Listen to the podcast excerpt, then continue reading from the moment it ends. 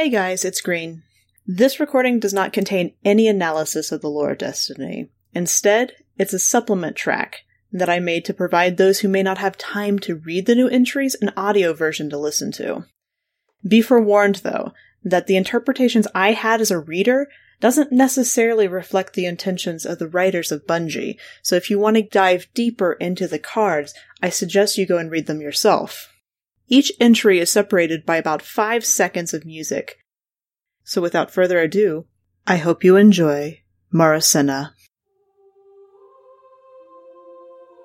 Archiloquy. Secrets. Do you come in hope, O reader, for the secrets of my reign? A parable in the nitrate earth of the lightning crater where the firmament has joined an electric fury with the fundament there lives a burrowing insect with two trembling antennae, thin as whiskers, long as life. A grasping hand reaches for the buried secrets, finds the antenna, and pulls, comes away with a single whisker, meaningless, the searcher disappointed. A wounded insect buried deeper, the secret now half blind. That which digs for truth may bury deeper lies. If you recognize my authority, then I command you to pass onward as gently as the lover passes a razor over beloved skin. If you do not, then I name you Magisept, doubter of royalty, and I suggest you watch your edge. Cut too deep and too quick, and you will kill the thing you want to know. Think too eagerly, and as the digging hand leaves its print in soft earth, so you will find only the image left by your own presumptions. Beware the one who feeds on truth adjacent lies. Beware the space between reality as imagined and reality as is, for it is abundant to those with appetite. So then, the brave voyager's fate, the timeless birthing place, my Milton reenactment. The ruins made ours, the riven twice riven, the daughter's blood scabbed hard on mother's wound. All things told, all truth revealed, if through mist and mystery. If you have grace, then see our sorrows, but swallow back your tears. We were made to pay this price. I led us to our fate. Seek me in my place. Hear these whispers from the lips of the queen edged God.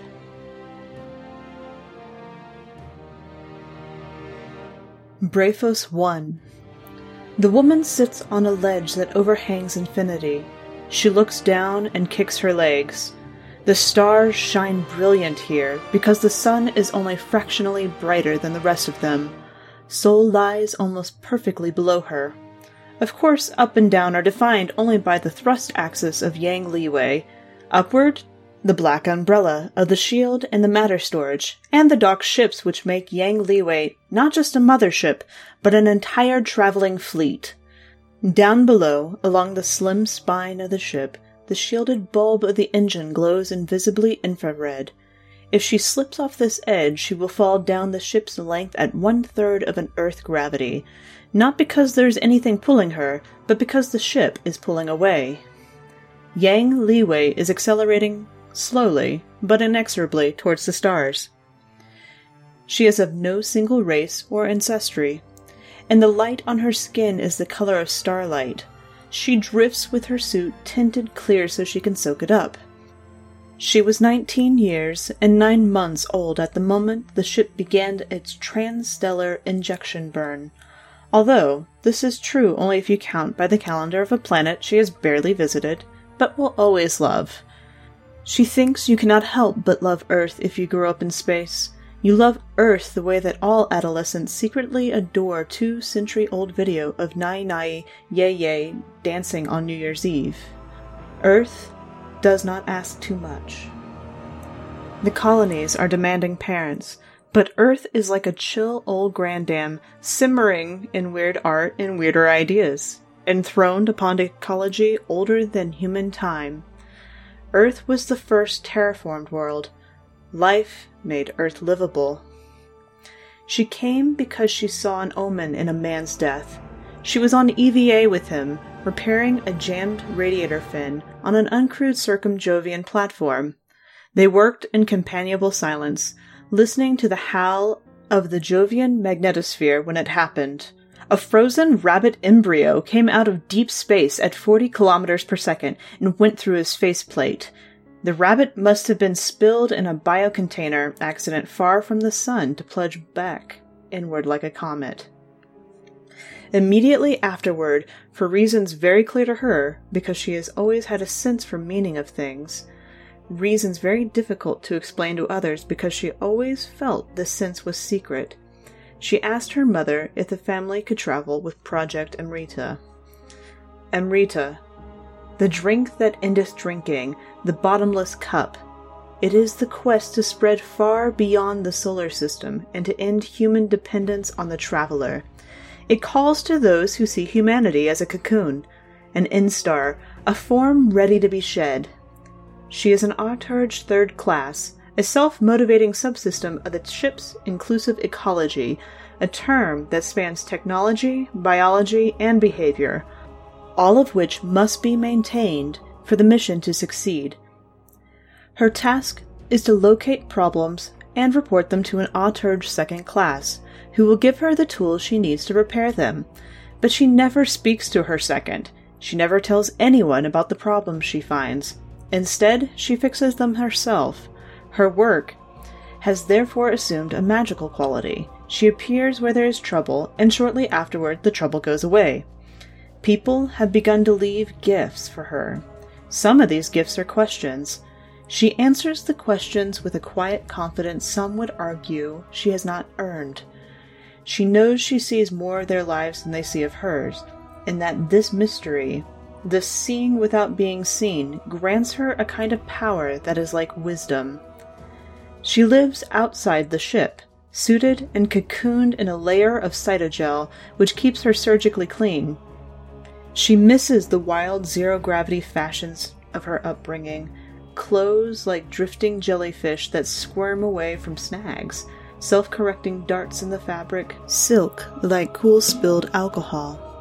She misses the sense of oil and sweat on her skin, for the suit leaves her so clean that she feels skinned raw. Still, she stays out here because she wants to feel the changing taste of starlight as the universe ahead blue shifts. As Yang Liwei accelerates towards light speed, it moves faster and faster into the light coming from ahead, if light were like dust, it would strike Yang faster, but light can never change speed, so it gains energy instead. Red light is low energy, and blue violet light is high energy, so the universe becomes blue. Even now, the very tip of the visual spectrum, violet blue light is shifting up into invisible ultraviolet, the color of speed, the color of future.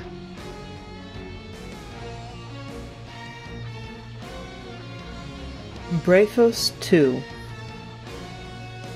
Mara! The fighter shouts, delighted, and the punch shuts him concussively up. It's a real good hit, a thunderous uppercut to the point of the jaw. Mara hears his teeth grind across each other, down into lip flesh and shredded gums. She cringes in silent sympathy.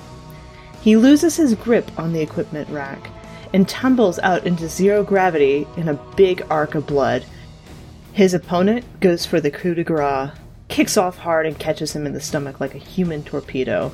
They plunge together towards the kill zone painted on the floor. Oldwin grins messily at Mara over his opponent's shoulder. He's fighting a big, brutal woman from Gravity Ops. A woman who had her myostatin genes knocked out so she can swell up into a giant plug of a brawn. Alduin doesn't have a chance. He took the fight for the same reason he wanted to join the Amrita expedition. He measures himself by the bravery of his losses, but what he can survive losing. He applies a blood choke. It's the right move, but it doesn't matter. The woman groans, grays out, goes limp, but Alduin can't get out from beneath her sheer inertia before he hits the kill zone. The bell goes off. Alduin groans as his rail-hard body forcibly decelerates his opponent's entire mass. Events have built up momentum, and he is just in the way. What did you lose? Mara asked him. He lies there panting and grinning, shredded perfectly round spheres of blood. It's good to see you inside. What brought you? She and her fraternal twin never answer each other's questions directly. Mara is cool with this because she feels like words are a very bad system of encryption, and that if you really want to communicate with someone, you must develop your own special one to one crypto system. The ideal statement, Mara feels, would be indecipherable to anyone but the person it's spoken to, and even then, only if they know you are the one speaking. I've got you some pictures, she says, pushing the big woman off him, eliciting a fuzzy, Oh, hi, Mara. Full sensorium captures. You can trade them for the parts I need. Oldwin helps the big woman pull herself vertical, but his eyes narrow on Mara, not because he's sore at the idea of helping her. He's always like bartering, bargaining, the hustle, but because he knows what kind of black market wants these captures. How far off the hull did you take them? How far off? All the way off. They are in zero gravity because Yang Liwei shut off its engines for an inception cycle. So when Aldwin got in prize fights, Mara kicked off Yang Liwei's forward shield and coasted 10 kilometers into pure void, tethered only by a thread thin molecule line. She ordered her suit's cytogel to gather around her face. Then, only then, she overrode every sanity system in her soft suit and commanded it to retract into storage mode. The suit peeled away like rind, and she was drifting in hard vacuum. The void boiled the water off her skin. Her body swelled with unchecked pressure until her undersuit forced it to stop.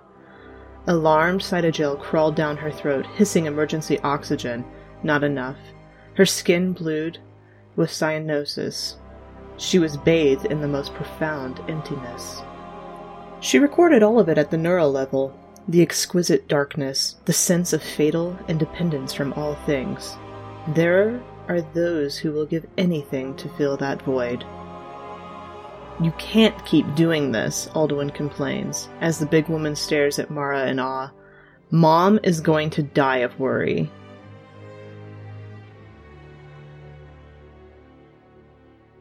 Brephos 3 I really don't care what risk you take, Mara Mother sighs.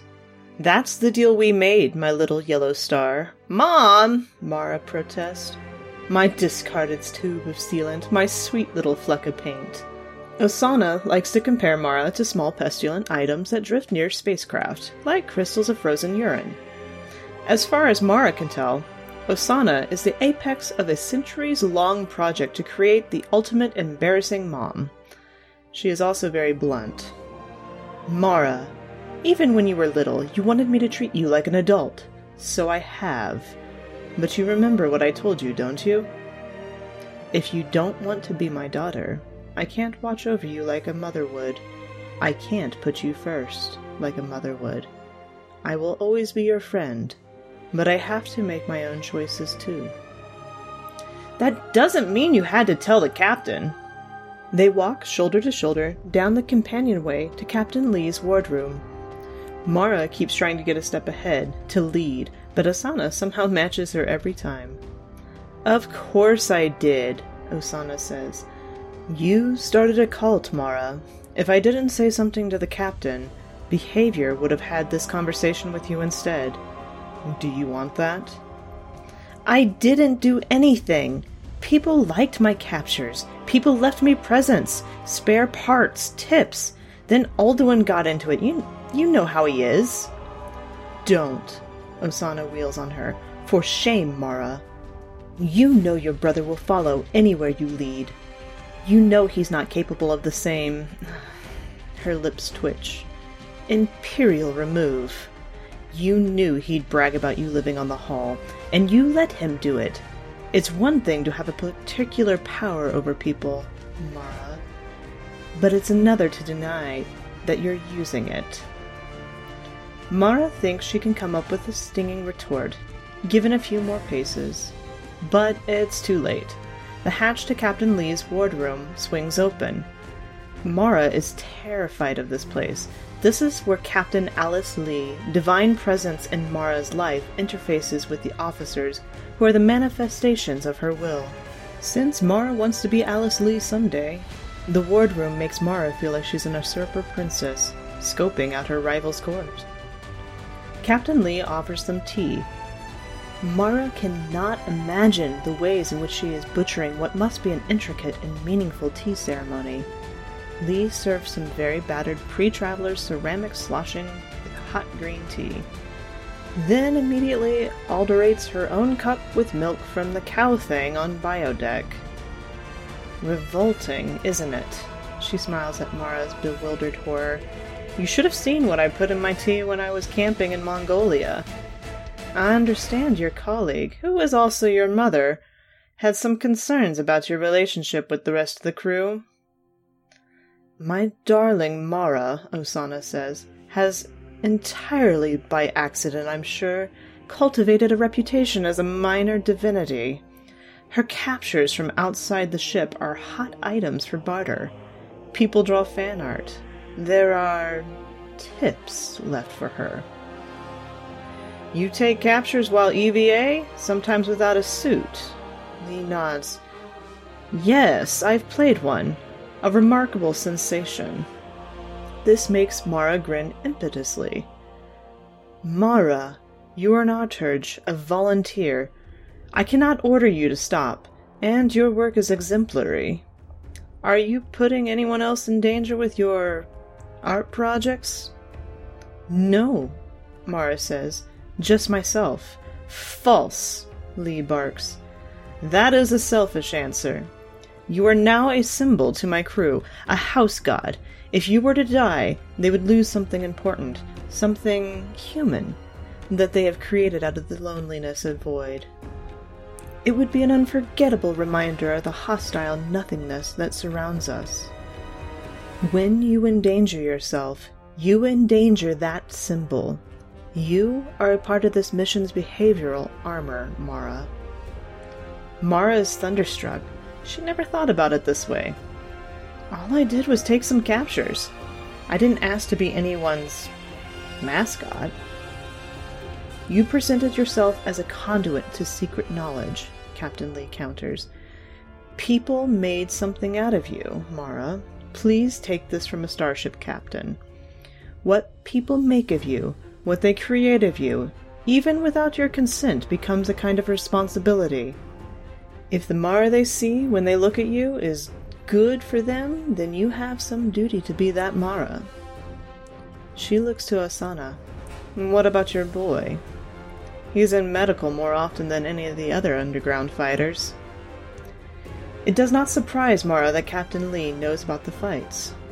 My son, Osana says, is determined to be his own worst enemy. Thank you for taking the time to speak to us.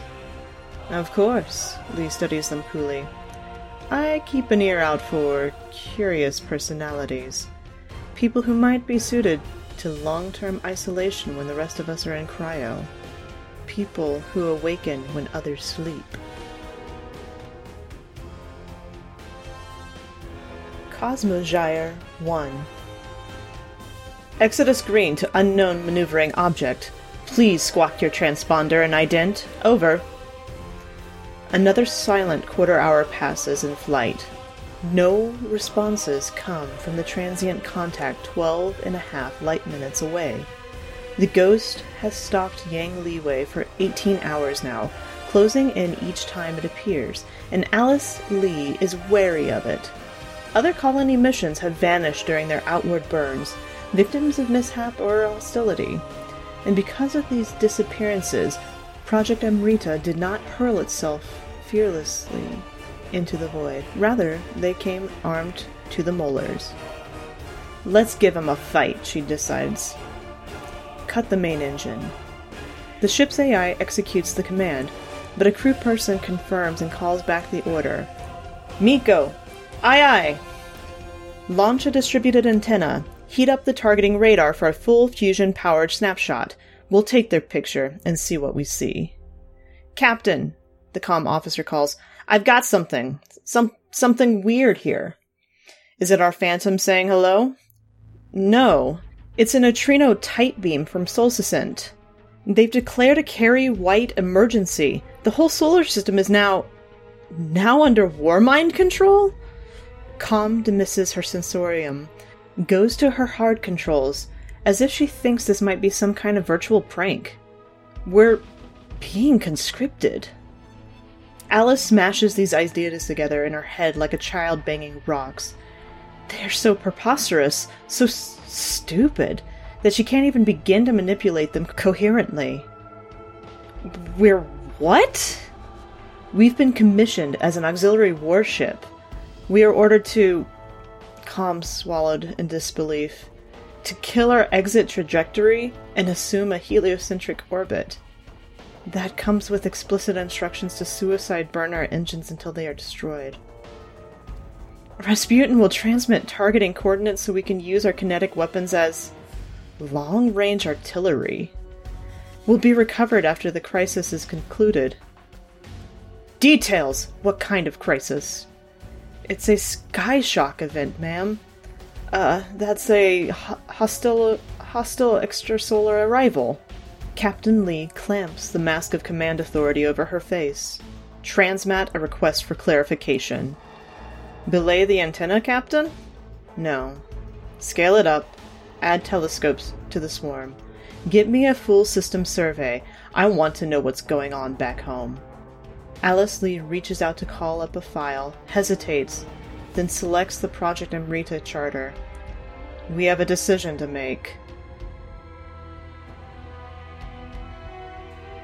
Cosmogyre 2 Mara kicks off Yang Liwei's forward shield, aiming astern and inward so she will cross the void to the ship's spine in a long, slow curve.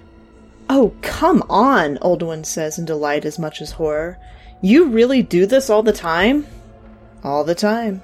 Yang is a big ship, newer than the antique trucks used in the other Exodus missions. Project Amrita demanded the cutting edge of human science. It says that in the mission charter, which everyone's been rereading, the captain has called a vote. Should Yang Liwei turn home? What if the ship starts accelerating? Alduin has already, of course, leapt after her. His envy yellow soft suit glows with gentle bioluminescence. We'd just fall forever. We'd fall into the stars. We're still on a solar escape trajectory. Yang would just outrun us. At least we'd be going in the right direction. She doesn't think she gives anything away, but somehow he knows. Mara, he looks up frowning, his face bigger and brighter than the distant sun. You want to go back, don't you? You're going to vote to return. Mara thinks that if she looked him in the eye, he would see the truth, the turmoil, the half formed yes. Mara, you don't have to tell me how he swallowed the hitch in his voice. I've seen how bad it is. I've watched it long enough to know that it's not going to get better. They're gambling everything on the traveler. We came out here to get away from it, to step off the easy path. Why would we go back? Because I asked to leave, Mara thinks. Because something came out of the deep space and killed the man next to me. And I saw the omen. And I said we should go, and now I feel like a coward. We might make a difference, she says. There are other ships. We'd be dead before we saved a single soul. He's right. She doesn't want him to be right, but he's right, and she cannot withdraw into some silent place where she is above this choice. They drift in silence until Yang Liwei's silver stem rushes up to meet them. Mara spins, uncoils, and lands in a crouch. Alduin comes down on his hands and springs up, grinning, but the smile dies when he sees her expression. Oh, Mara. She's silent. We left everything behind, he says. And it turns out we did that for a very good reason. We don't owe. We don't owe those people our deaths. We don't owe them our dreams. I know, she says. I know. The EVA guard channel pops into her sensorium. Everyone should get inside, Captain Lee calls. Our friend is closing in on us, and we need to maneuver.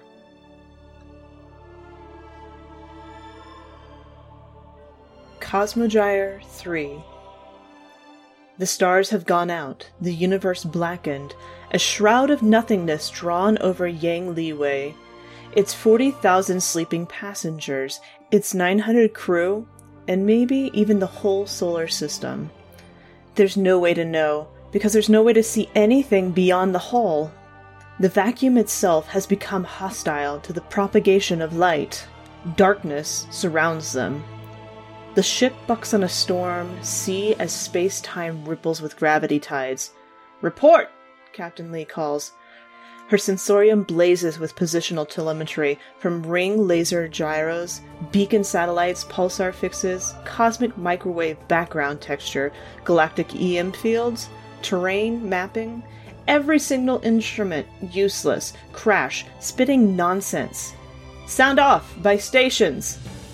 Fido, the flight dynamics officer calls Main engine unsafe. Thrusters firing erratically. Altitude control keeps crashing to manual. Guidance, I have no position. I cannot get a vector. We're moving, but I can't tell how or where. INCO. No external comms. Internal networks are dropping in and out. An incredible sensation washes over Captain Lee. A rumble and a thrum down in her gut, in her marrow, in the lowest basest elements of her body. It's the vibration, the sound of every fabric of her being scrunching up and stretching out. The distance between the atoms of her body collapses and then expands. The cycle repeats again and again. For a moment, she feels her fingertips and toes pull away from her core, yanked by tidal forces. It feels like the lowest rumble of the biggest subwoofer ever built, it sounds like the deep voice of God whispering ASMR directly into her ears. It tingles, it thrills, and it leaves in its wake a subsonic tint of dread and anticipation. She shivers. Gravity waves, she says. Talk to me, Geode. The space time geodesics officer looks like she's just been hand delivered a Nobel. This is amazing, she crows fully aware that she and everyone else is about to die, but transported away from such temporal concerns by scientific rapture.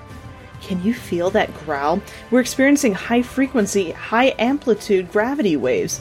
Phaeton strikes, axions decaying through the hulls, sterile neutrinos. It's all coming from a source at bearing uh, 045 mark, 030 relative. Range. Range highly variable. Another wave tears through Yang Liwei. Everything in the ship simultaneously compresses and stretches as gravity wave deform the space time metric. Is it the Phantom? Lee demands as her ship thrums subsonically. Is it the Phantom ship emitting these waves? I have no idea, Geode says ex- exultantly. None of this makes any sense at all. How? Alice Lee has the distinct sense that something ancient and malevolent is operating upon them, a trillion fingered hand reaching in to caress the very atoms of their being, setting protons a-spin, strumming nerves like a guitar string, a tongue with ten billion slithering forks tasting the surface of their brains. The sense of imminent doom crescendos. She knows, absolutely and utterly, that what is about to happen to her and her crew is far worse than death. The darkness knows them now. The thing that has come to kill humanity has their taste. INCO! She clings to her restraint harness as the ship growls through another wave. Her bones creak as they stretch. Last report on the Traveler. Any sign of an intervention? It was at Earth, Captain, and there were high yield weapon discharges all over the signal. Nothing else. Understood. Well, she did not fly this far to look back and beg for salvation from an alien god. Pinned to the center of her sensorium is the blazing ledger of her crew's vote. We go onward. We do not turn home. Our fate lies ahead, not behind. Launch an antenna, she ordered. I want every probe and satellite we've got outside. Captain, INCO protests, the vacuum is not signal permissive. We're still passing signals internally, aren't we? Use hardline. Run filament between the satellites. I want a transmitter sail out there, and I want to broadcast. Her flight crew stares. Captain? Vidor says. Broadcast what? A declaration of neutrality. Alice Lee grits her teeth against another wave. It rattles her molars in her skull. Whatever's out there, it came for the Traveler. We tell it we're not part of this war. We've seceded from human existence under the Traveler. We demand to be treated as a separate species, not party to baseline humanity's conflicts. And we pray there's something out there that cares about the difference. Cosmogyre 4 She remembers everything about the moment she is born. She has gone outside Yang Liwei to die in starlight. She cannot bear to let anyone see her fear or her awe at the scale of destruction or her pity for the billions of souls dying in darkness back around Sol. She cannot be among the other crew as they cling to each other and whisper reassurances, not even with her mother. She cannot surrender her mystery. So she kicks off the hull on 50 kilometers of tether. But there is no starlight to die in. The darkness is absolute. Gravity waves tug her line, pulling her back toward Yang, and then hurling her away. In time, she feels another vibration in the line. Sister, the tether transmits, I'm coming out to get you. Brother, she thinks, you'll lose yourself trying to follow me. Captain Lee's voice breaks through the static, drawn out to a mumble, then compressed into a shriek.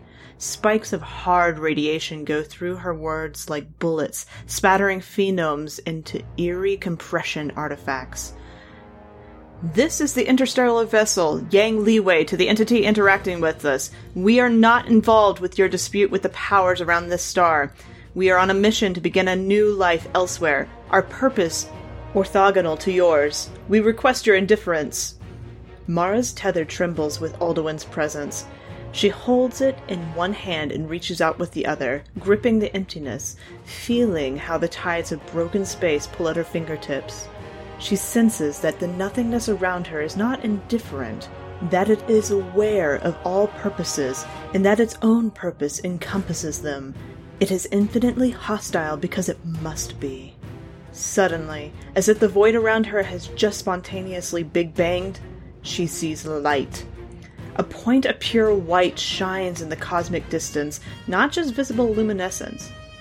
Her suit decomposes the spectrum, but light in the radio bands and microwave, keening ultraviolet, a spike of gamma, a total and all embracing radiation. It sings, it chatters, it speaks in a voice older than suns.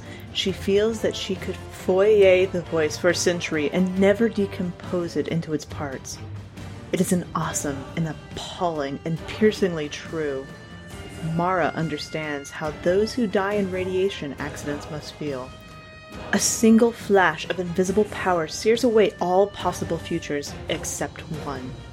She feels her soul itself has been ionized, blasted into a high energy state.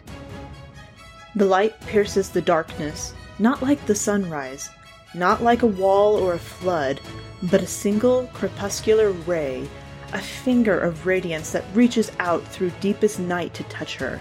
It illuminates Mara, Alduin, and Yang Liwei. It is not quite enough. It cannot vanquish the shadow.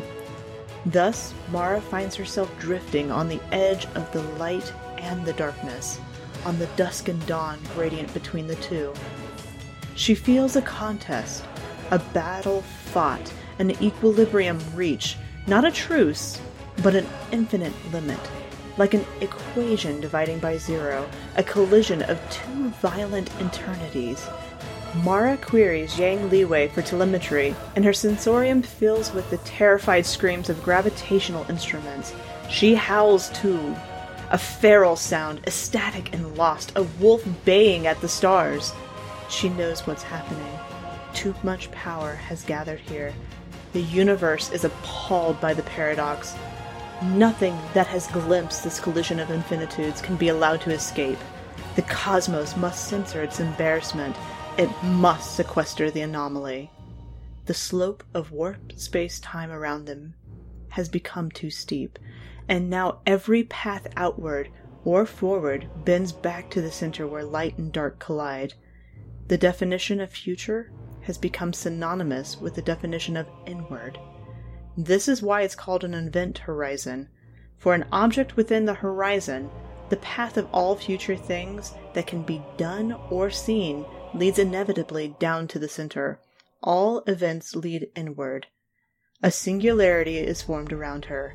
A Kugelblitz, a black hole created by the concentration of raw energy. Mara! Alduin shouts. Mara, you're too far out! Mara thinks of her mother's face. She hears Osana say, I can't watch over you like a mother would. I have to make my own choices now. She fires the detach command into the tether. Gravity seizes her. She falls forward in space and time, into the future, into the mystery. Yang Liwei is behind her. Alduin is behind her. She wants to be the first.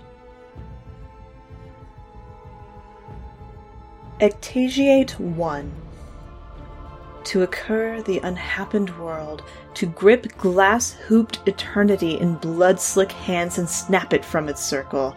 Know her as the flaw, the isotropy.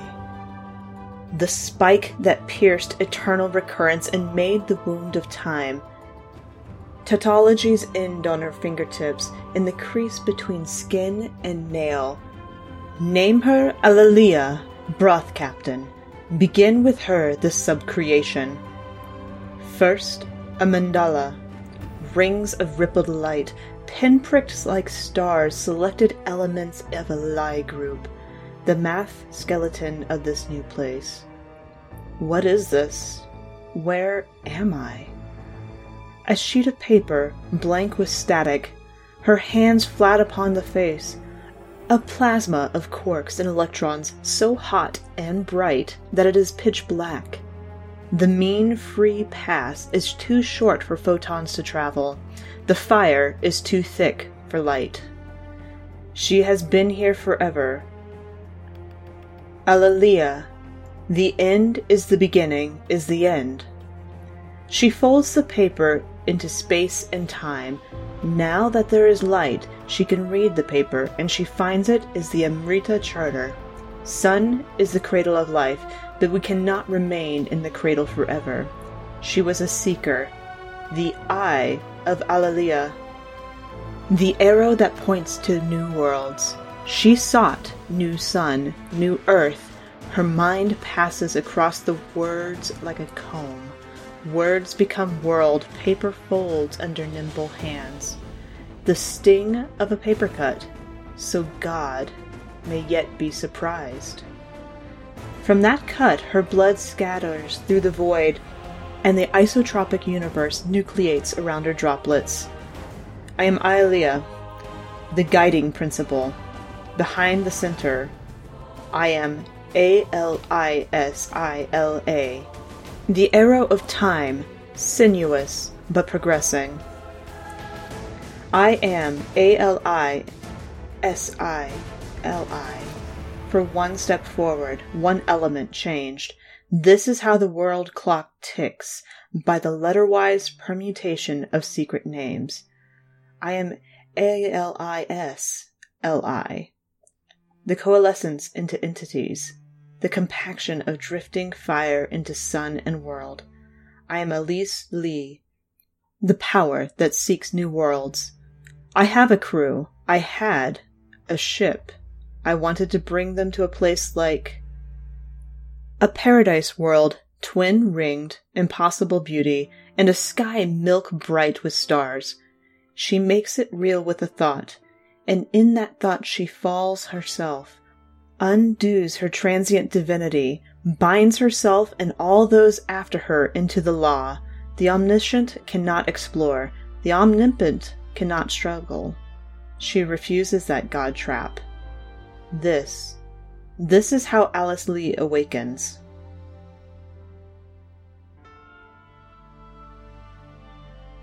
Ecstasiate 2 She was nothingness. If she existed before, she existed only as possibility stretched across the ether. Once, there might have been a body that was an anticipation of the body not yet formed, and a soul that was an anticipation of the soul not yet encrypted. But they were not yet real. Then the universe began, and she was free to be born. First, there was a mandala, and upon the rings of that mandala are star bright gems. M A R A R A M, the closed symmetry, the secret within itself, and she cuts it off center so that it is imperfect, open at one end, not cycling back to its own beginning, but subliming away into future possibility. M A R A. The permutation of one relationship to another. M A becomes RA. RA becomes what may yet come. Two points suggest a line. With that amputation, around that scar, she incarnates, awakens with a gasp, cold stone under her shoulders, and back and a face above her, radiant. Mara? the face says. What am I? Mara whispers. The second, the woman says. I'm Alice. I think you were Mara.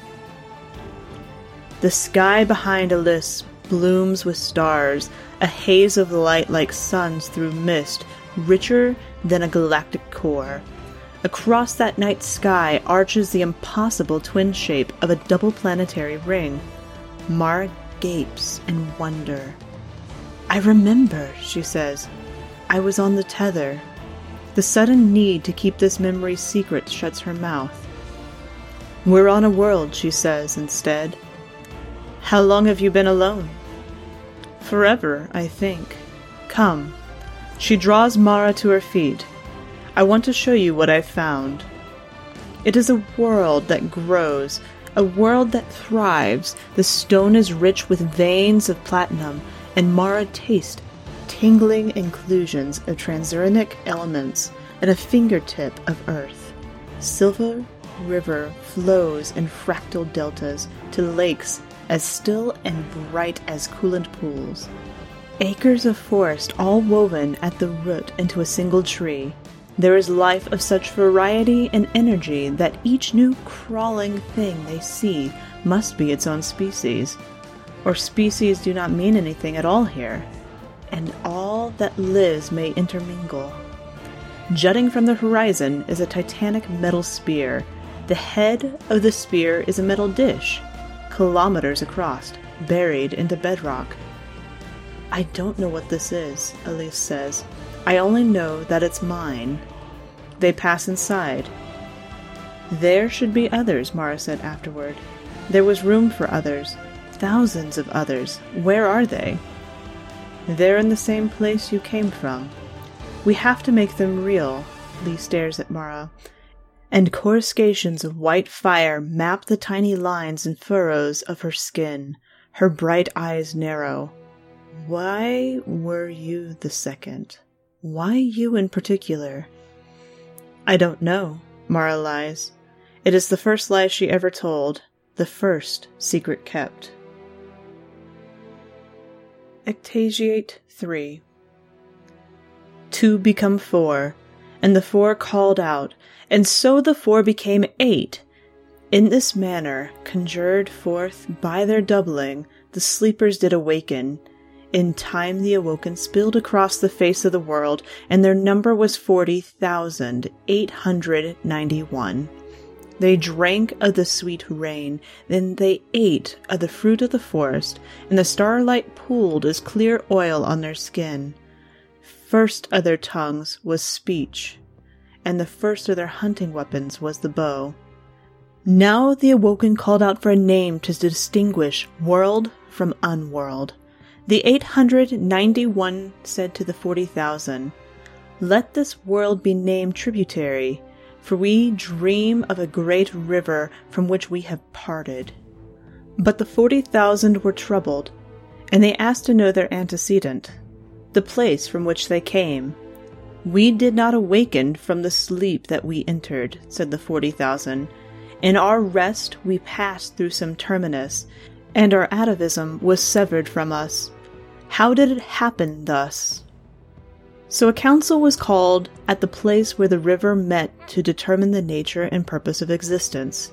Here was undertaken the first census, which counted 30,111 women, 10,295 men, and 485 otherwise. A fear arose among the awoken that the men and otherwise would be lost. Elise Lee spoke first in council, but at the urging of Aldrin, many sought out Mara for secret conclave. Among these were Kelda Wad, who would be the all teacher, and Scylla, who would mother the Elisa. Saith Elise, We were granted this world by covenant with high powers, and in that covenant we yielded our claim to our history. We abandoned what came before, but in doing so we cast off all our debts. Look forward. Let us explore this infant cosmos and revel in its glories. Against her spoke Awoma-on, who was of the forty thousand. We are alien here, said Awome. We must climb up our world line back to the place from which we came. I call for a vote, saith Mara in secret. I think that we came here as safe harbor, and that we cannot forever remain. I remember the danger was appalling. I remember we were born in death. I think we must gather ourselves carefully until the time is right. From this council there arose eight verdicts and, and ninth. First, that the people were awoken, and they were immortal. Second, that this world was tributary of another, but that it was forbidden to seek any way to rejoin the mother stream. For this reason, it would be called a distributary, for that was the proper name for a river that branches from the mother and does not return. Third, that the awoken should multiply in wombs of flesh and machine, but only after the most careful forecast of population and ecology, and only under supervision of those who knew the good technology, for each new child would be immortal. Fourth, that those wise in the good technology should be heralded and heeded, so that the U technology could be preserved. They would be Utex. Fifth, that the women should hold care and protection of the men, and the others until more could be born. Sixth, that the purpose of the awoken should be to know and love the cosmos. Seventh, that the awoken were created out of covenant with light and darkness, but the covenant was complete and no further debt would ever be called, except the duty of the second verdict to remain on the distributary. Eighth, that the awoken were whole in themselves, and that they existed in balance. Ninth, that there would be no vote, but instead Elise Lee would be recognized as queen. Her first pronunciation was that there would be no secrets among awoken for Elise knew of the quiet council around Mara, and although she was neither joyous nor afraid, she remembered it carefully as a spark that might catch.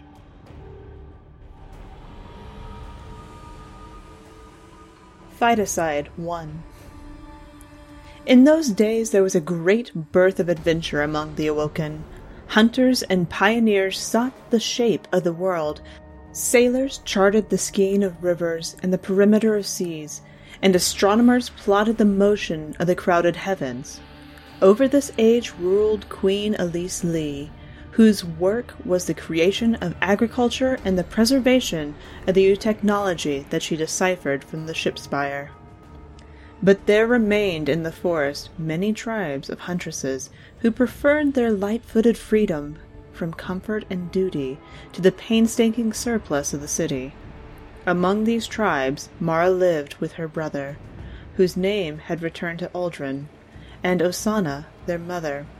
It is said that Osana lived as a negotiator, and that her son brought her news from other tribes, for he was a scout and hunter of renown. Mara dwelt alone on a mountain top. In the tribes of the forest and the sea, there was the belief that the Awoken had been made of a friction between contesting forces, and that one day this conflict would need to be resolved. These were the Ecalists who preached that Awoken owed a debt to the cosmos. In the cities, however, they lived by the seventh verdict under their queen, and they said the Awoken had been created by cosmic gift and carried neither responsibility or scation. These were the sanguine who preached that the Awoken were as stable as an atom of carbon.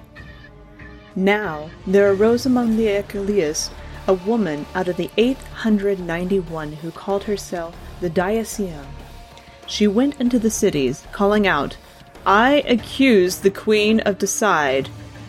When she was questioned, she spoke of a foundational crime Elise Lee was the first to awaken in this world, the Diaseum preached. She set the terms of our existence. We could have been gods, free of want or suffering. Instead, Elise Lee chose our mortal form. Our queen is complicit in all the pain we experience. The queen murdered all of our unborn godheads.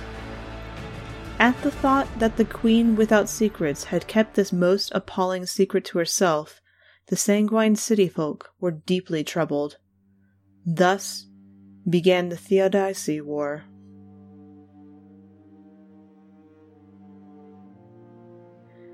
Phytocide 2 It wasn't supposed to be like this. Elise Lee whispers as, far below the ship spire, the funeral barges on the lake of leaves burst up into magnesium white fire. The voices of the paladins rise on summer wind, first choral, then the single keening strains of grief paean sung by lovers and close friends. They are singing their lost comrades into death. One of the 891 fell today, shot down by a matter laser, a coherent boson weapon. There was almost nothing left to burn. Matter lasers are the kind of appalling Maltech weapon Elise thought she'd locked up in the ship spire's vaults. She'd arm a few of her paladins with them, just a few, women she couldn't bear to lose. The thought that one might have defected to the Diaseum breaks her heart. It wasn't supposed to go this way, Elise repeats. She had not had a confidant in nigh of fifty years. There is no one to whom she can show any doubt. I promise you it wasn't. I know, Mara says. The Utex found her and plucked her from the mountain top with one of the Shipspire's VTOL aircraft, which Elise had, under the war, only ever used as an ambulance. The mission was to carry on the human journey in a new world. Elise paces the wooden deck that clings to the ship's spire airlock, nearly a kilometer above the lake. To build a better society on the principles of equality, knowledge, and peace. I have the charter, Mara. It remembers what I cannot. We were never meant to give up our bodies or shine like stars or. or. She groans in frustration and clutches the railing. Or whatever that is the Diaseum thinks I denied them. She thinks you denied them even the capability to imagine godhood. Elise looks sharply back at the other woman. Did you start this, Mara? Nothing has one beginning, Mara says. Did she come to you on your mountain top and ask what I did? Did you answer her? Is that why she's so convinced? She swallows against the bitter taste of her enemy's words. Enslaved her in mere humanity? I didn't have to tell her. Mara's white hair stirs in the hot wind. A herd of black horses crosses the northern horizon, all born of ship spires' wombs, chased by a long legged huntress and her collie. You don't keep enough secrets, Your Majesty, this Diaseum might have opened any one of your texts and read the story you tell. We were born when a great ship fell into a pearl of shattering space. I awoke first, and in my awakening I collapsed the potential of the void into a form I understood. Who can read that truth and not hear arrogance? Elise thought Mara might say that. Elise also thought Mara might try to push her off the balcony. But she now knows that was a petty fear. Mara is not the diacerm. Mara knows the unthinkable value of even a single awoken life. Why do you love lies so much? she asked Mara. Not lies. The pale radiance of Mara's eyes, the flush of violet stain around them, secrets. Even if everyone shared a single truth, all our minds would produce different versions of the truth. We speak these subtruths, like the flowers of different seed, the subtruths, complete for the light of our attention, in time, only the fiercest and most provocative strains remain. They're not always the truest. Better to keep secrets, your majesty, better to tend a great mystery, and so starve the flowers before they can grow. That is how I would be queen. Below, the lake of leaves shimmers in the crater carved by Ship Spire's mushroom prow. One by one, the funeral boats are going out. I want to end this war, Elise Lee tells the second awoken. I want to negotiate peace. I need your mother's help. What would you ask in exchange? Mara smiles graciously and bows her head. Nothing but a future boon. Faticide 3 to end a world with a shot or pin eternity on a blade, to see your sisters lost to rot and their undone works decayed. The death of an immortal wastes the infinite potential of all they might become. An immortal's grief and murder guilt left untended will never fade. Thus, it became known to those who fought in the Theodicy War that they had committed an incomparable evil However, they could not confront their own responsibility, so they rose up in wrath against those who had given them cause, whether by caging them in flesh bodies or by drawing blood over grievance. The war continued by spear and bow, by knife and scalpel, by old machine and new invention. Ever did the Diacerm's faithful call for the unawaring of Queen Elise Lee. Now there entered into the Diacerm's camp Osana, mother of Mara, famed for her skill in negotiating contested land. She had come with her son Aldrin, who could win a place in any camp for his beauty and for the regal crow eagle that alighted on his shoulder. I come from Mara, said Osana, whose heart has frozen in her chest. If you will end the killing, she will tell you any secret that you desire. For his part, Aldrin went among the Diacerm's warriors and spread ill tidings of Mara's knowledge, saying Mara remembers how the Queen led us here out of chaos and saved us from the twin blindness of darkness and light. Mara knows what the Queen keeps secret. Mara has seen the strife in our souls, the clash from which we were made. We could not ever have been gods with this flaw in us. Rather, we were made of the schism for as all life is born from energy gradient, as life in the world before was born from the gradient between hot proton rich vent water and cold sea water, we were born of the shadow line at the edge of light and dark. We are trimmers in that fault. Forever will that schism lead us. Hearing this new heresy, the ecclesiasts were seized with rapture and scattered to the points of the compass, telling all they met. We are the yield of a mighty engine. We could never have been gods. Like diamonds, we were crushed into being. Like diamonds, we hold flaws. Meanwhile, Osana spoke to the Diacerm, who was also heartsick from the killing, and who longed to withdraw from the world and seek transcendence within. There is no wergild for the murder of an immortal, Osana consoled her. You must become a teacher or a midwife and devote yourself to the enrichment of new lives. but the Diasurm craved secret knowledge, and she sought Mara upon the mountain top. Here she vanished. If she was ever known again, it was not by the name Diasurm. When there was peace, Queen Lee ruled the Awoken for a time. However, the guilt of war lay heavy upon her, and after an age of peace and progress, she abdicated to a new queen. Heresiology A woman lives alone on the forest hills above the Feather Barrens. North of her, in a chaos of ravines and clear but fiercely radioactive streams, the hills surrender to high imperial mountains engaged in brutal seismic warfare. For the distributary is a young world and has not settled its grudges. To the south are the dry lands where the birds of the forest, especially the parrots, go to die. She lives here because one day she will no longer be immortal, and she wants to observe the dignity of death. Up these hills comes a man and his mother. The man moves with practiced wariness, but his mother is tired of walking, so she sits down on a giant melon and bellows, Mara! A fountain a startled bird shoots up into the dawnlight.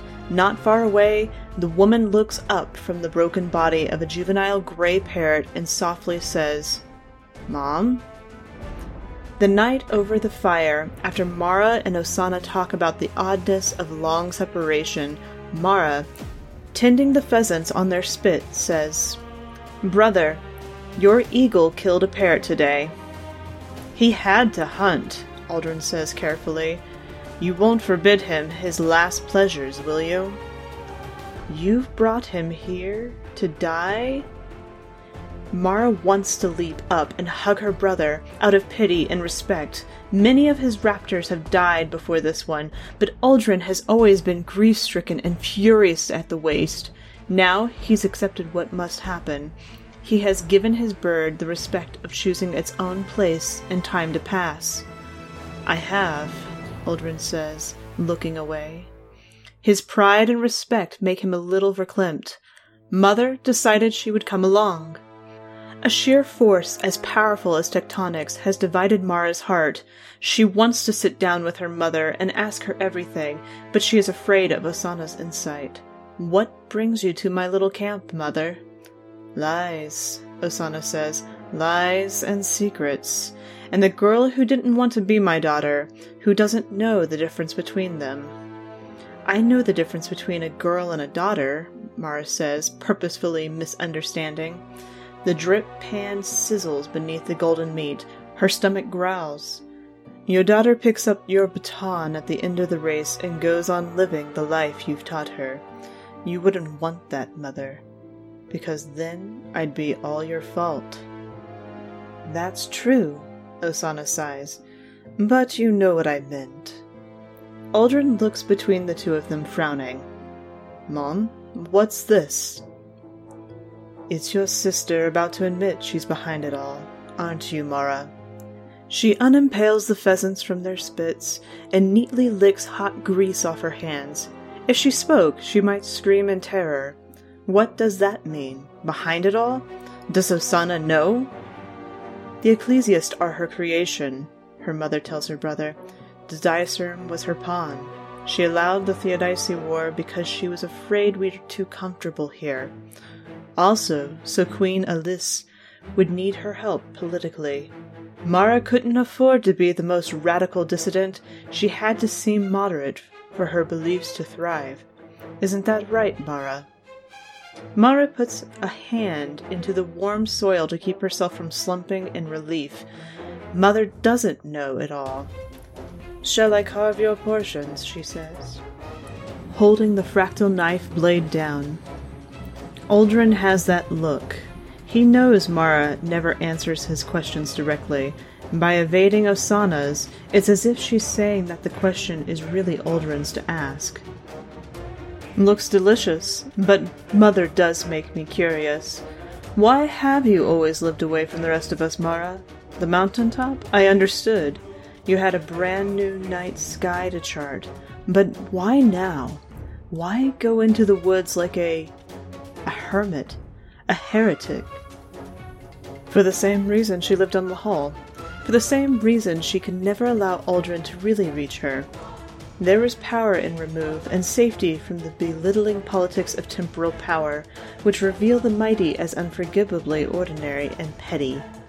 The Awoken have a queen because a queen can be a mystery. I remember the day I was born, she says. Do you, brother? He flinches from her eyes. He remembers Yang Liwei and the tether into darkness. He remembers how gravity stretched them into agonized ribbons of flesh. He remembers the truth not even Elise Lee may be allowed to know. Mara sees the agonizing moment, the cyclical revelation where he thinks of her crime, allows it to pierce him like a spit, and buries it deep again. Osana takes her portion of pheasant meat and rolls it in the bowl of sweet cooked nuts her daughter has prepared. The stars are coming out over the mountains, and the forest birds sing. This place is good, she says, this world. Whatever you remember of our lives before, Mara, I know they cannot have been this good. No, Mara says, but you were both with me. I hope you will always be. Always her brother promises. Eat well, Mara clasps her hands and stands. Tomorrow we journey. Where? her mother asks. I have star charts to share, and heresies to tend to, and a new eagle crow to find for her bereft brother. Infinite 1 In later days, the power of the queen waned, and the distributary was ruled by scholars who sent their knights on mad quests to test the consistence of reality. These were the Jinsum scribes, who traced their origin to Kelda Waj, the All Teacher, but who were in fact descendants of a band of roving storytellers who traveled across the immense salt glades in a hollering convoy of airboats. Here was their praise of the world. It is sweet watered and there are no poisons upon it. The temper of the climate is even. Great broad-pawed cats stalk the shallow glades, and brilliant blue flamingos promenade upon the flats. The air is thick and warm, suited for flight, and the wind taste of forest. No dawn has ever been as glorious as the salt glade dawn, and no dusk has ever moved women to weep as deeply as the sunset in the Chrysiades. Corsairs sport upon the open seas, and where they waylay freighters rather than each other, they give rumor and assistance to their prey in proportion to the quality of the chase. Beloved are the stories of young lads and lasses who leap across the corsair ships for a life of adventure. Beloved also are the terraced farms of the Andalus Mountains, so mighty and so dense with radioactives that they subside year by year into the crust. Most beloved are the Fissioners who vaulted us on a world without petrochemicals. May they forgive the many stories of horror we have told in their memory. May they, in particular, forgive the lurid stories of the molten lead reactor and the twelve who were impaled to the ceiling by their control rods and the core that stalked. It is the sanguine truth that we were granted this world by the unconditional mercy of the powers, and that we will never again know fear. However, the scribes also recorded their frustration with Mara and Aldrin, who alone out of the 891 were said to have seen creation from outside. These two wandered the land, gathered lore, portents, and prophecies, and all the ecclesiasts who remained from ancient days whispered that soon the day of reckoning would be known, the day when the awoken would be called to repay their debt. Now in the court of one of the scribes there appeared a woman of stellar height and furious wrath, armed with a bow that could be strung only if she twined it around her body and used her whole mass to bend it. I am Sjur Eido, said the woman, and I accuse Mara of the ancient murder of my lady, the Diasram. In my saddle I have a weapon with only one death remaining. Take me to Mara, and I will deliver it. The scribes consulted and said to each other that this foul murder might prevent another Theodicy war. So they gave Sjur Eido all their knowledge to hunt Mara. Infinite 2 Carefully, the people of the distributary grew in number. Joyously and constantly, they grew in quality. Those who do not die are as malleable and as passionate as the young, as tempered and constant as the mature, and as wise and humble as the best of the old. But as ever, the awoken were troubled by death, it was easy to imagine a world older and harsher than the distributary, a world crowned with competitors where the slow changing and lushly alive awoken would be helpless beside the austere mayfly quick breeders who adapted with every swift generation. Why had the awoken been spared mortality? Were they, as the sanguine preach, rewarded for their bravery and fidelity in a past existence? Or were the ecclesiastics right? Could all the gifts of the distributary at the milk bright stars above, all the years of awoken life, be a form of cowardice? Was there an unfought battle down in the center of the awoken soul, a duty yet to be discharged? Queen Nuya Pen restored the monarchy to prominence over the Jinsum scribes. She accomplished, after a fateful visit, upon the day of the summer solstice by a hooded and masked woman who some whispered was Mara Sov, and others, the long vanished Diasum. Four and ninety years, a rhetorical figure meaning a long time. The queen had been an authority only in the arts and matters spiritual. However, Queen Nuya Pin declared she was now an avowed ecclesiast and that the Queen would lead the quest to identify whatever debt the Awoken owed the cosmos. It was time to pursue a dream beloved to all Awoken the conquest of space and the assessment of the true shape and age of the universe. The ancient court of the Queen gave the Jinsum scribes a place to lay down their pride and act as equals. Soon, the greatest engineers of the world assembled in the Queen's court, and whatever wealth or resources they required flowed freely. Great cataracts of men and women spilled around the palace, screaming of ramjets and apoapses deep into the night. Then, awakening to the pots of thick black coffee to mumble about metric tensors and cosmic microwave anisotropy. Into this feast of ideas came Sjur Eido, searching for the woman who had turned Queen Pen to ecclesiasm. Sjur smothered with an ancient fury. For another thing that the immortal may nurture is everlasting vendetta. Sjur Eido deduced who among the queen's court must be a disguised Mara Sov. She followed the hooded figure to her laboratory and watched Mara go to work soldering a makeshift bolometer to search for signs for primordial gravity waves. Sjur Eido's fury and grief whetted themselves against Mara's thoughtless grace and ancient beauty, until at last her heart unseamed itself and spilled its hot blood in a shout. Mara Sov! she cried, throwing down her Maltech matter laser between them. I cannot live while you live, but I cannot bear to kill you. I challenge you to a duel to the agony. I will fight your most beloved companion to the death and leave you forever maimed, or else die in the attempt. Mara could not refuse this challenge. She summoned Uldren, and with a ruthlessness she was no longer frightened to wield, she told Uldren that he would stand for her in battle to the death against Sjur Eido. We cannot put it all upon a single fight, Uldren said to the ancient vendetta bearer. Too much would be left to chance. Such an old grudge deserves to be tested well. I propose we fight with blade, with rifle, and with fifth generation air superiority fighters. Sjur Eido accepted these terms. Infinite 3 Now it came to pass that Asilla, daughter of Silla, recognized the scent of Sjur Eido, for smells lie deepest in memory. Asilla spoke to Queen Nuya Pen about the presence of an ancient hero in her court.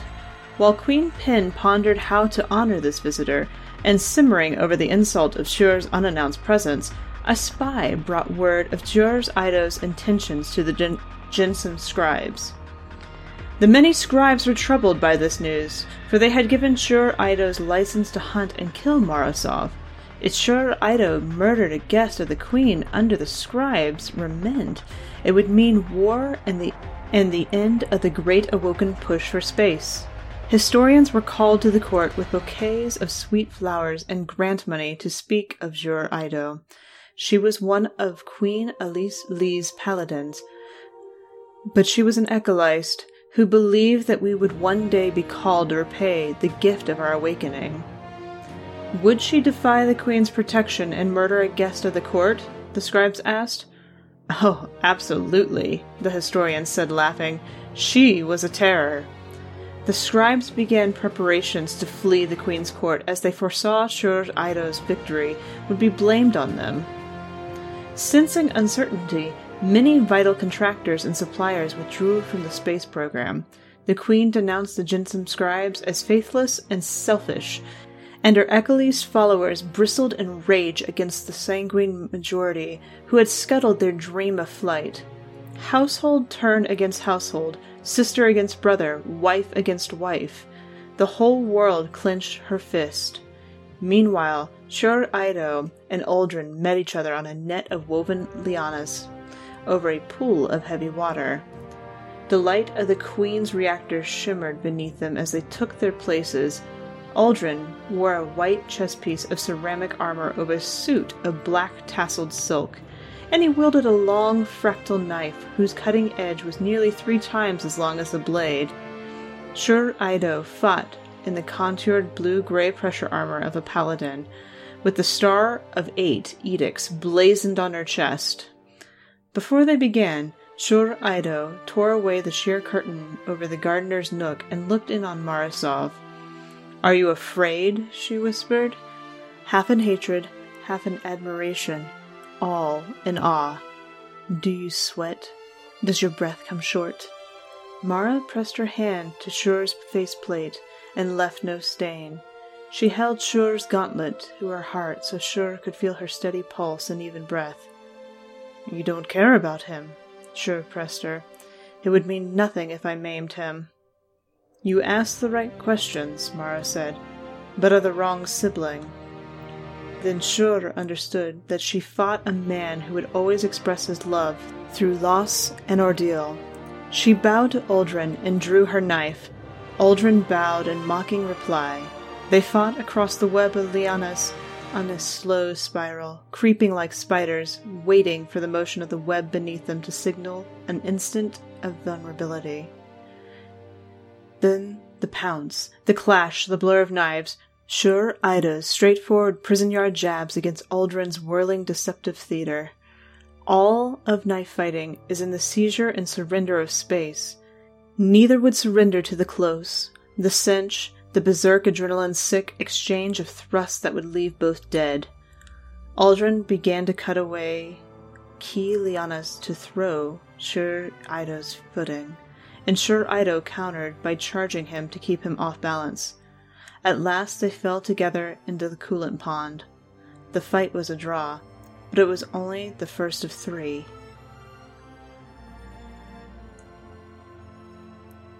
Impotent 4 Next, the fallen paladin and the hunter chose long guns and went out into the monsoon jungle to stalk each other. Sjur Eido selected a Tiger Spite in 11 by 90 mm with 5 round flock guidance and an inertial sump. Uldren chose a silent needle carbine with a cone snail payload. For six weeks, they stalked each other as the political situation grew more dire.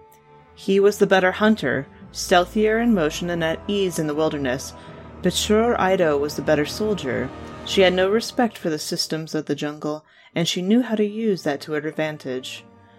She drove the animals into a frenzy with violence and habitat disruption. Parrots and crows warned each other of Uldren's stealthy hides, and jealous predators forced him off of his carefully scouted trails. Sjur Eido caught him with his back against a rift lake and shot him as he tried to cross the lake bed. The wound was not mortal, for the water ruined the terminal ballistic, but she had won the match. Your life is at stake, Mara warned her brother. Lose this final match, and you will. Am I simple? he snarled at her. The wound pained him terribly. The wound pained him terribly, but he would not risk more than a little analgesic. Leave me my work, sister, or you will leave me nothing at all. Now they would meet in air superiority fighters over the Andaleas. Charges under their seats would detonate if either of them left the engagement area. Because of the small combat zone, Sjur Eido chose a nimble Ermine tactical fighter and a payload of all aspect heat seeking missiles. Where will we receive these aircraft? Uldren demanded. How can I trust the equipment? Sjur, Eido told him that one of the Jinsum scribes would provide the aircraft and requested weapons from her personal deterrent stockpile. Very well, Uldren sniffed. And we will have access to all these weapons these airframes can equip? Of course, Sjur said. Those we cannot obtain can be replaced by training simulators. She was certain Uldren's wound would cripple him. Then I will fly a dart, Uldren said. The ancient interceptor had awful fire control, dismal maneuverability, and primitive weapons. A dart? Sjur sneered. Will you fly with its original weapons too? You think you can beat me with rockets and a gun? I do, Uldren purred. You accept those terms? She did. The two duelists took to the skies on a bright winter morning, after a fuel check, a telemetry squawk, and a terrain snapshot, they turned in towards each other from a hundred kilometers apart. Sjur Eido descended for the terrain, knowing Uldren's radar could barely separate her from the clutter. Uldren came straight on. At 80 kilometers of separation, Uldren called across the radio. Fox 3, kill, engagement over. Sjur sneered at the bluff and prepared to climb into a snap attack when the killed alert flashed on her Ermine training panel. She had forgotten that the Dart's intercept loadout, when it had last served 70 years ago, included an unguided air to air nuclear rocket. Uldren had simulation killed her, and everything within several clicks. On the tarmac, Sjur Eido threw off her helmet and parachute and knelt before Mara Sov. My lady, she said, as I have fought your brother to a tie, I leave my fate in your hands. Be more kind to me than you were to my lady, the Diastrum. Rise, Sjur Eido, said Mara. Let us take the stars together.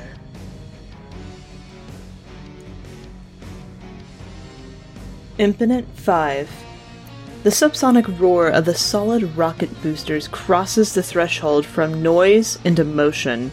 To hear it is to feel it, and to feel it is to remember that you are a sack of fluids and gels much more than you are a solid entity. Membranes and gradients, solutes and films, a body is a mingled thing. Mara thinks of this as she watches the launch vehicle discard its boosters and climb away from the clouds. The Awoken could have been angels. Instead, they are flesh. That's that. Queen Nuya Pen rises from her portable throne, unfolding two heads taller than Mara. Choose your replacement. My work is done, and I will stomach no more. Mara smiles at her. Is a queen's work ever done? Oh, don't insult me, Queen Pen clucks. She brushes wind-blown pollen from her trousers. Today's launches have blasted the spring trees with hot wind, you used me to do your work politically and scientifically. You used me to bundle up the scribes in a neat little scroll for your disposal. I went along with it for the sake of the monarchy, Mara, not because I am a fool. I don't know what you want, or why you're so bent on keeping the Awoken uneasy and dissatisfied. I don't know how you manipulate the acclamations, but when I abdicate, I'm going to find Elise Lee wherever she's gone and ask her all my questions about you. I'm very interested to know the answers. You've been a wonderful queen, Mara says. No one will ever replace you. Although she is thinking of Devon Tell, who was never one of the scribes and whose coronation would make a wonderful rebuke to the scribe's remaining ambitions. Sjur Eido meets her by the ship.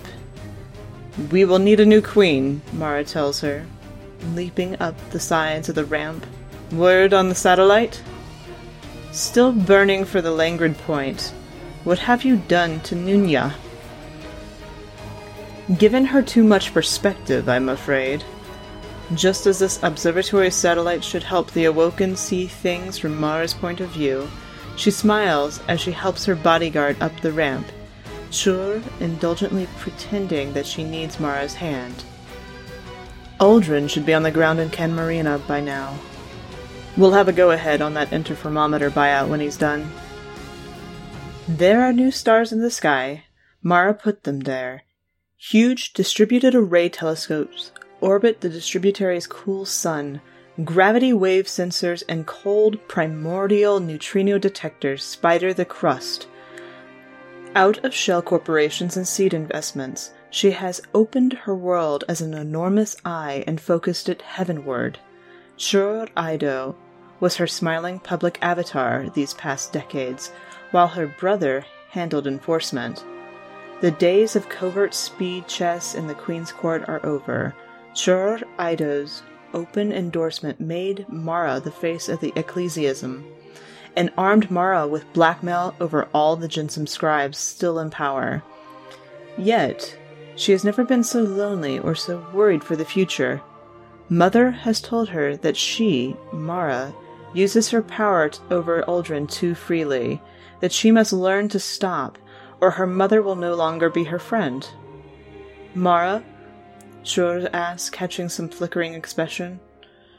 Knowing Mara well, she immediately changes tact away from comfort. What do you think we'll find with these satellites? Proof that it is time for us to go, Mara says. Proof of what I've known since the beginning. Sjur frowns in thought. She doesn't remember much before her awakening. Few from the 891 do but enough to trouble her. Time for us to go. The ship's turbines keep up speed and then settle into whisper quiet cruise. Sjur reaches to strap herself in across from Mara, impulsively, hard faced denying she needs what she is asking for. Mara scoots aside to make room on her bench. Sjur raises an eyebrow at her. Don't say anything, Mara warns her. Not a word and so they pass the flight in silence, but not alone. Catabasis Mara looks into the camera and lets the fire in her eyes speak. They are waiting on her.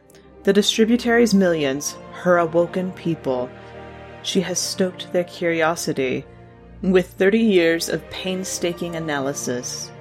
When they look up to the night sky, they see the stars of her observatories among the crowded bands of habitats, the spindly orbital factories, towering elevator counterweights, the burning roads of matter streams. Let me tell you of our world, she says. There are the facts of tectonics and atmosphere, of water and climate, the parameters of sun that feeds them. No infants died last year. No child went unfed. No youth came of age illiterate. No one suffered illness who might have been treated. We have long surpassed the UTEC gathered from Shipspire, yet we have grown carefully and cleanly. We have eluded pollution, eradicated plague, and chosen peace. No Maltech weapon has been discharged in centuries. Our atomic weapons were dismantled before they could ever be used. We are our own triumph.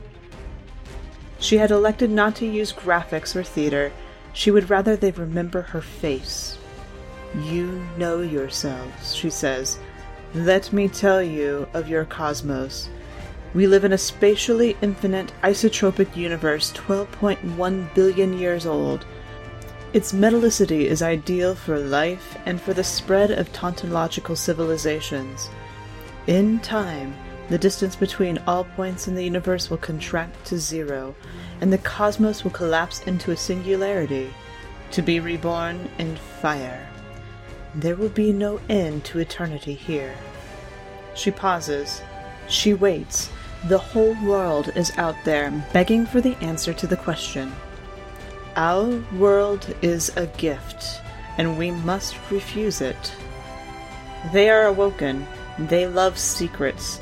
They will wait for her to explain.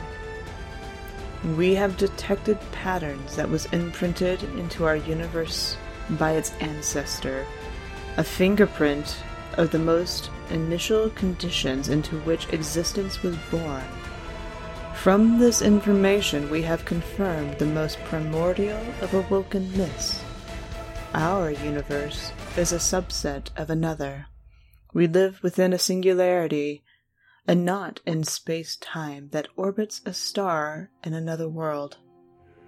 Conventional relativity would suggest that time outside an event horizon passes quickly compared to a clock within, but our universe has a peculiar relationship with its mother. Thousands of years have passed for us on the distributary, outside, centuries at most. We are a swift eddy in a slow river.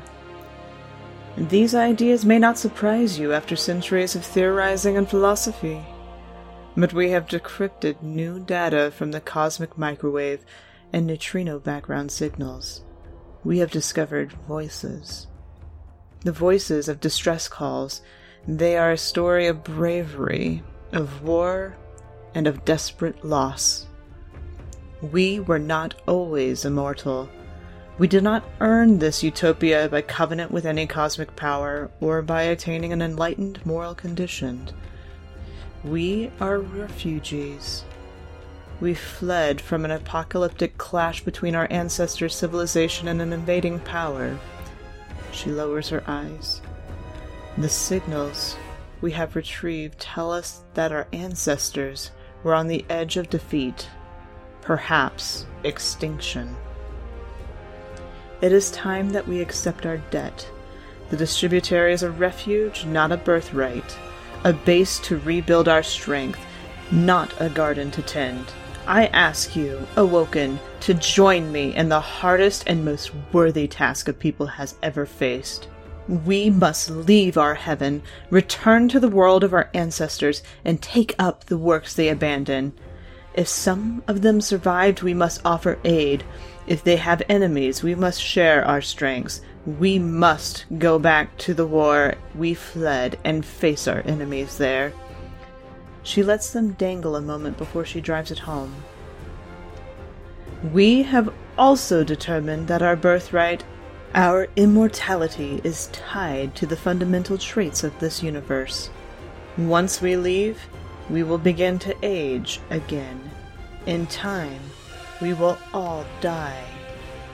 Will you join me, Awoken? Will you answer my call? All I offer you is hardship and death. All I ask is everything you can offer. But you will see an older starlight. You will walk in a deeper dark than this world has ever known. Nigh 1 You're the devil, Elise Lee whispers. I remember, in one of the old tongues, Mara means death.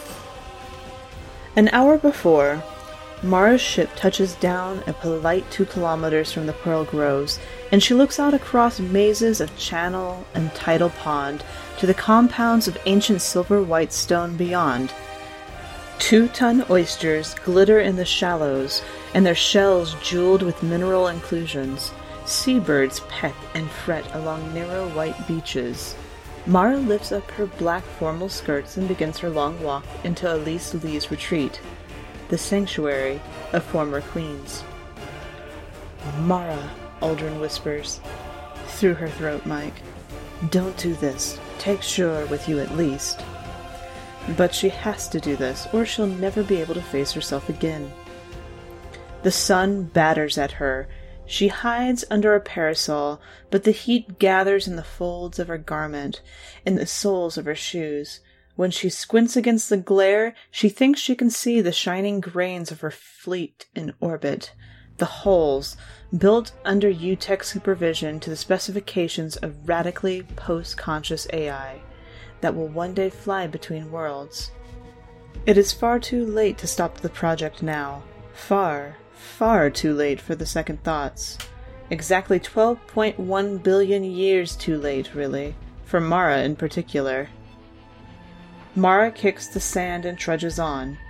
She's in a foul mood when she reaches the old queen's house, but the sight of Elise Lee sitting on the porch with a battered tea service makes her smile. Thank you for seeing me, Mara says. Thank you for coming. I was afraid you'd leave the universe without saying goodbye.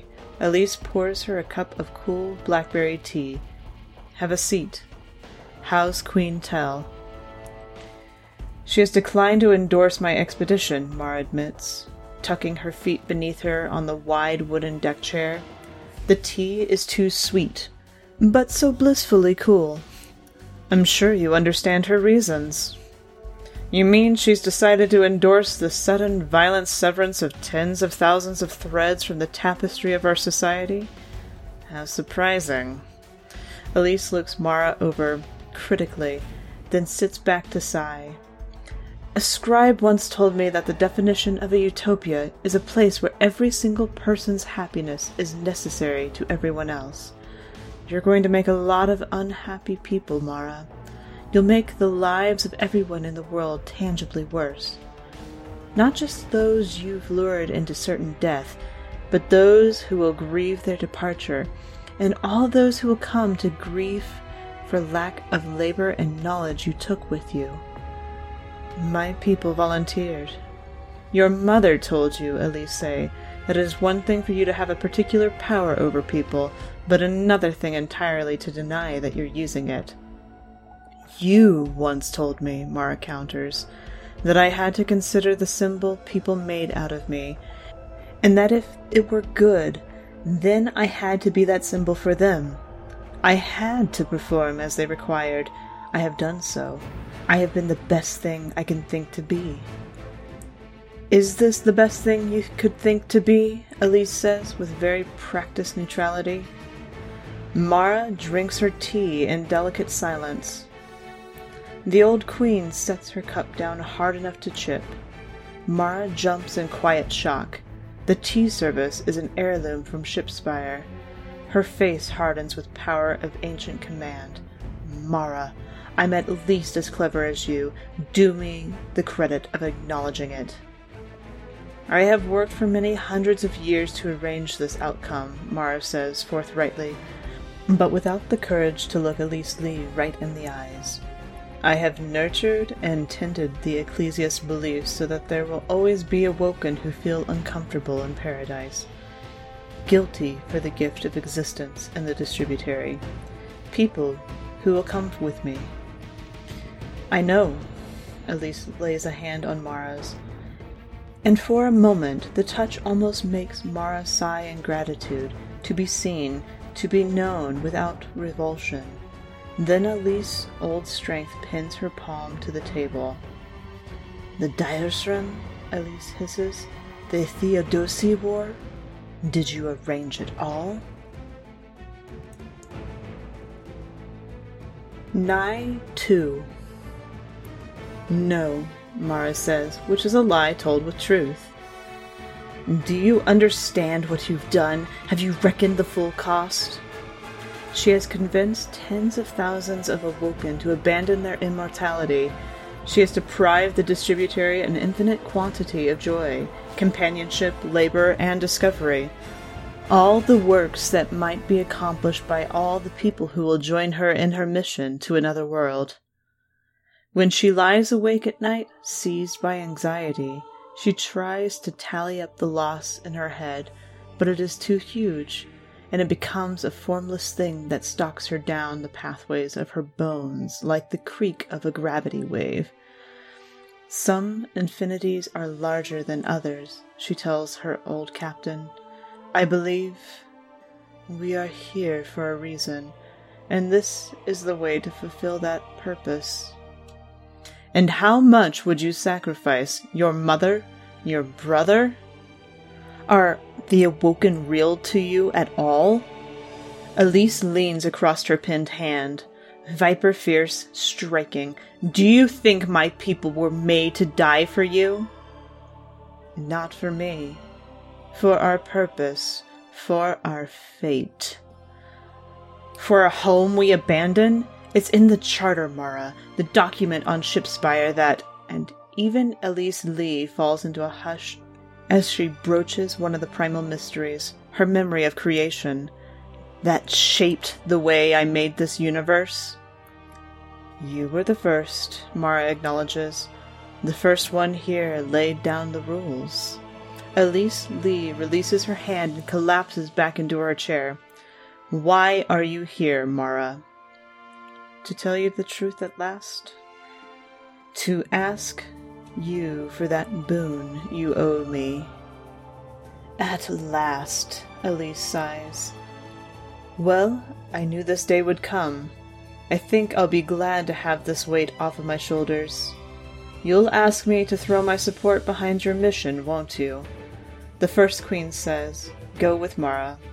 Awaken from this dream and go and fight for your home. Is that it? No, Mara says, with her heart in her throat, the trepidation bubbling in her gut. You cannot keep a secret buried like a vintage for so many centuries and then unbottle it without any ceremony. The boon I ask is your forgiveness. Then she explains the truth. She tells Elise Lee what she did, about the choice Elise Lee would have made if Mara had not made her own first. It's only an extension of what Elise had already deduced. When she finished, her ancient captain's jaw trembles, her hands shake. A keen slips between her clamped teeth. The oldest woman in the world conjures up all the grief she has ever felt, and still it is not enough to match Mara's cry. You're the devil, Elise Lee whispers. I remember. In one of the old tongues, Mara means death. Oh, that's too perfect. That's too much. She laughs for a while. Mara closes her eyes and waits. You realize, Elise Lee says, breathing hard, that this is the worst thing ever done. Worse than stealing a few thousand people from heaven. Worse than the thing we fled before we were awoken. Please, Mara begs. Please don't say that. Elise Lee rises from her chair. I'll support your fleet, she says. I'll use every favor and connection I have to get your hulls completed and through the gateway. And I will do it so I can hasten your departure from this world. I will do it out of hate for you. I will do it so that every good and great thing we achieve here will ever after be denied to you, you snake no forgiveness. Do you understand me? It is unforgivable. Go. Go! I'd be very glad if you didn't tell my mother, Mara says. Elise Lee hurls the pitcher of the blackberry tea over Mara, turns and goes inside, leaving her to trudge, wet and sticky, but unbowed, back to her ship. She leaves her tea stained parasol on deck, but when she remembers it and looks back, it's already gone.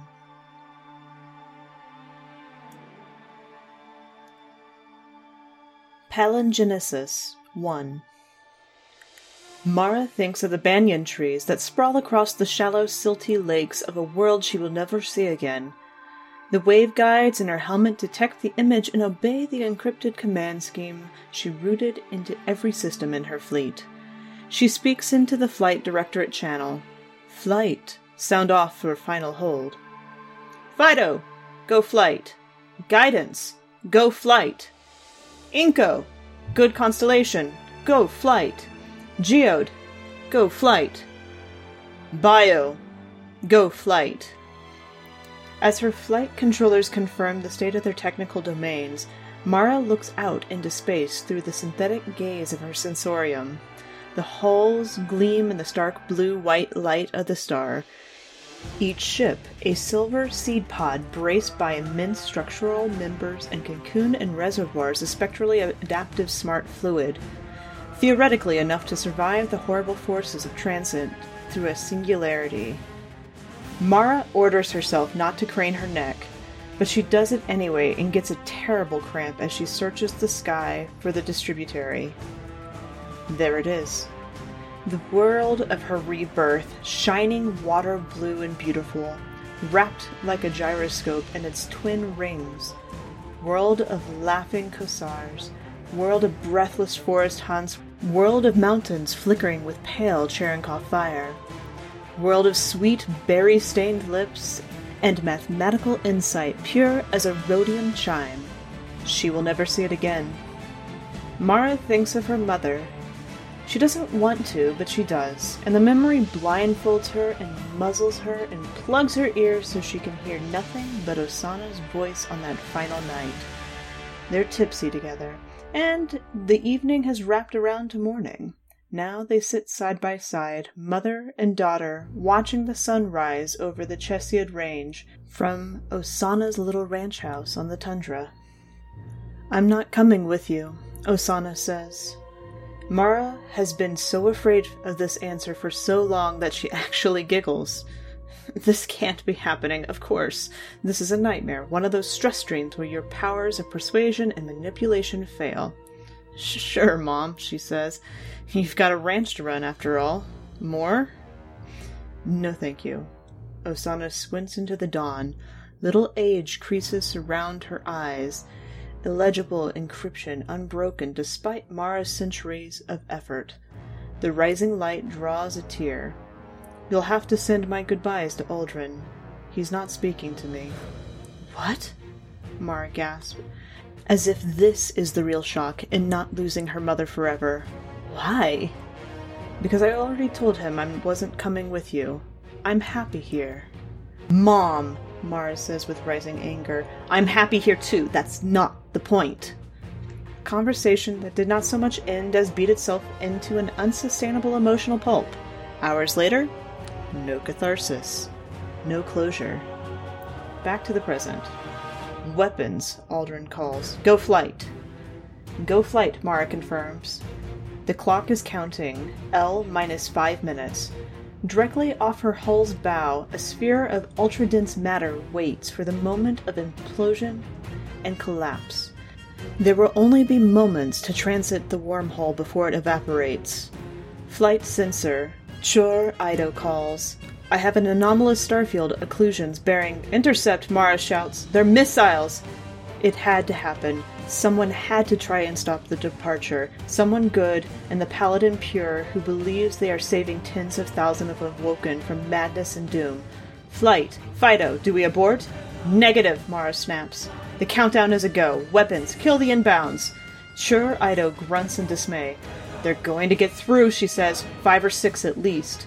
Uldren! Mara opens their personal channel with the thought of his face. Reassign your guns to protect the gateway. We'll lose hulls, Mara. I know. Do it. Mara opens the command interface for the gateway and sends the image of a bloody thorn. The countdown skips instantly to zero. All ships, we are boarding directly to launch. Brace for acceleration. She issues the emergency launch order. The hull screams with thrust. Mara's suit floods with cushioning gel. She thinks of her mother's face, trying to fix it perfectly in her mind, and her sensorium tries vainly to open the channel to Osana. As the hull plunges into the singularity, the last thing Mara sees is the mournful error message No connection, no connection, no connection. Cannot connect to Osana.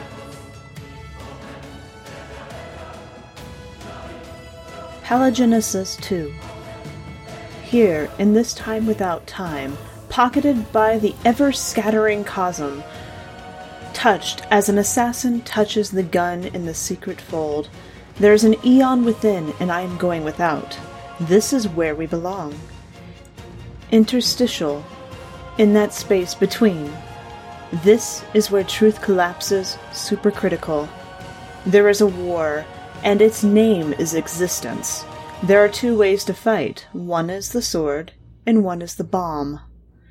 By the sword, I mean the way to fight that is tempered and solid, the way that is made from old things, and that triumphs by the reduction to simplicity. This way is known to those who study the cosmos.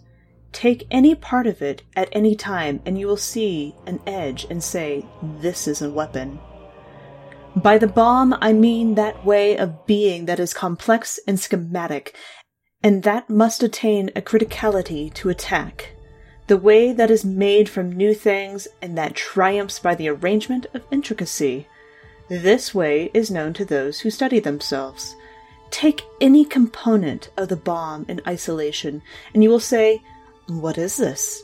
I cannot understand its purpose. Yet, in it is the possibility of a fire. Numberless are the spaces that surround the universe. Subordinate and superordinate are their relationships to the intricate world that is only itself.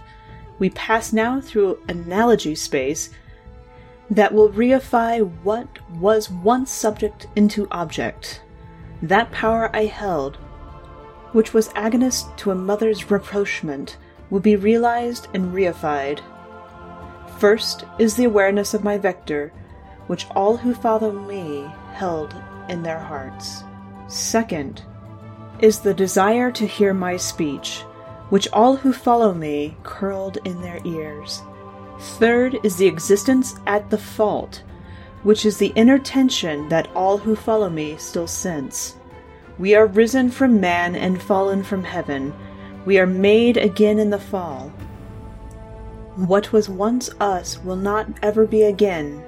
I am the uncrowned Ever Queen, and my only diadem will be the event horizon of the universe, which is my dominion. By falling, I will rise.